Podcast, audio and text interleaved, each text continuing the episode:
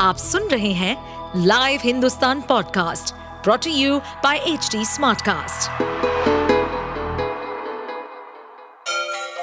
Ganga किनारे बसे राज्य उत्तर प्रदेश की खबरें पॉडकास्ट में आपका स्वागत है इस पॉडकास्ट में हम सुनेंगे छोटे शहर इटावा से लेकर राजधानी लखनऊ, चमड़े के शहर कानपुर और राम की नगरी अयोध्या जैसे सभी शहरों से जुड़ी राजनीति, विकास, मनोरंजन दल बदल फरेब और अपराध जगत की सभी खबरें पाँच राज्यों के विधानसभा चुनाव के बीच समाजवादी पार्टी को कांग्रेस पार्टी दूसरा बड़ा झटका देने की तैयारी कर रही है।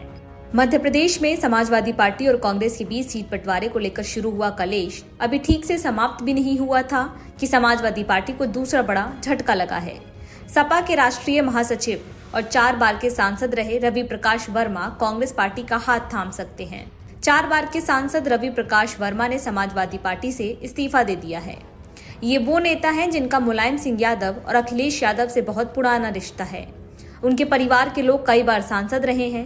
पिछले कुछ दिनों से वो समाजवादी पार्टी के कार्यक्रमों में नज़र नहीं आ रहे थे।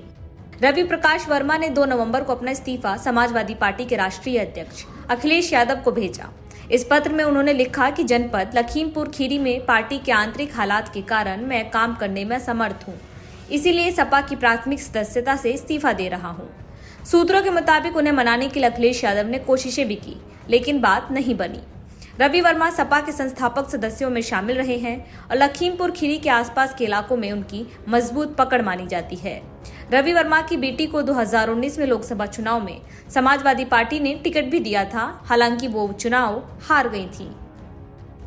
इमरान मसूद, हमीद अहमद और फिरोज आफ्ताब जैसे दिग्गज मुस्लिम नेताओं की एंट्री कराने के बाद कांग्रेस अब समाजवादी के एक बड़े कुर्मी नेता को अपने में शामिल कराने जा रही है, जिसे अखिलेश यादव के लिए बड़ा झटका माना जा रहा है। बताया जा रहा है कि रवि प्रकाश वर्मा अपने समर्थकों संग 6 नवंबर को कांग्रेस में शामिल हो जाएँगे। अब जैसे जैसे लोकसभा चुनाव की तपिश गर्म हो रही है वैसे वैसे उत्तर प्रदेश में सपा और कांग्रेस के रिश्ते तल्ख होते जा रहे हैं। कांग्रेस यूपी में सपा के वोट बैंक पर नज़र गराए बैठी है। उसी के मद्देनजर सियासी ताना बाना भी बुन रही है। अब माना जा रहा है कि रवि वर्मा के कांग्रेस में शामिल होने से कांग्रेस और समाजवादी पार्टी में अनबन और बढ़ सकती है। आप सुन रहे थे हमारे पॉडकास्ट उत्तर प्रदेश की खबरें। ऐसे ही अपराध जगत से जुड़ी, चुनौतियों से भरी राजनीति और विकास की खबरों जैसी अन्य जानकारी के लिए सुनते रहिए हमारे इस पॉडकास्ट को।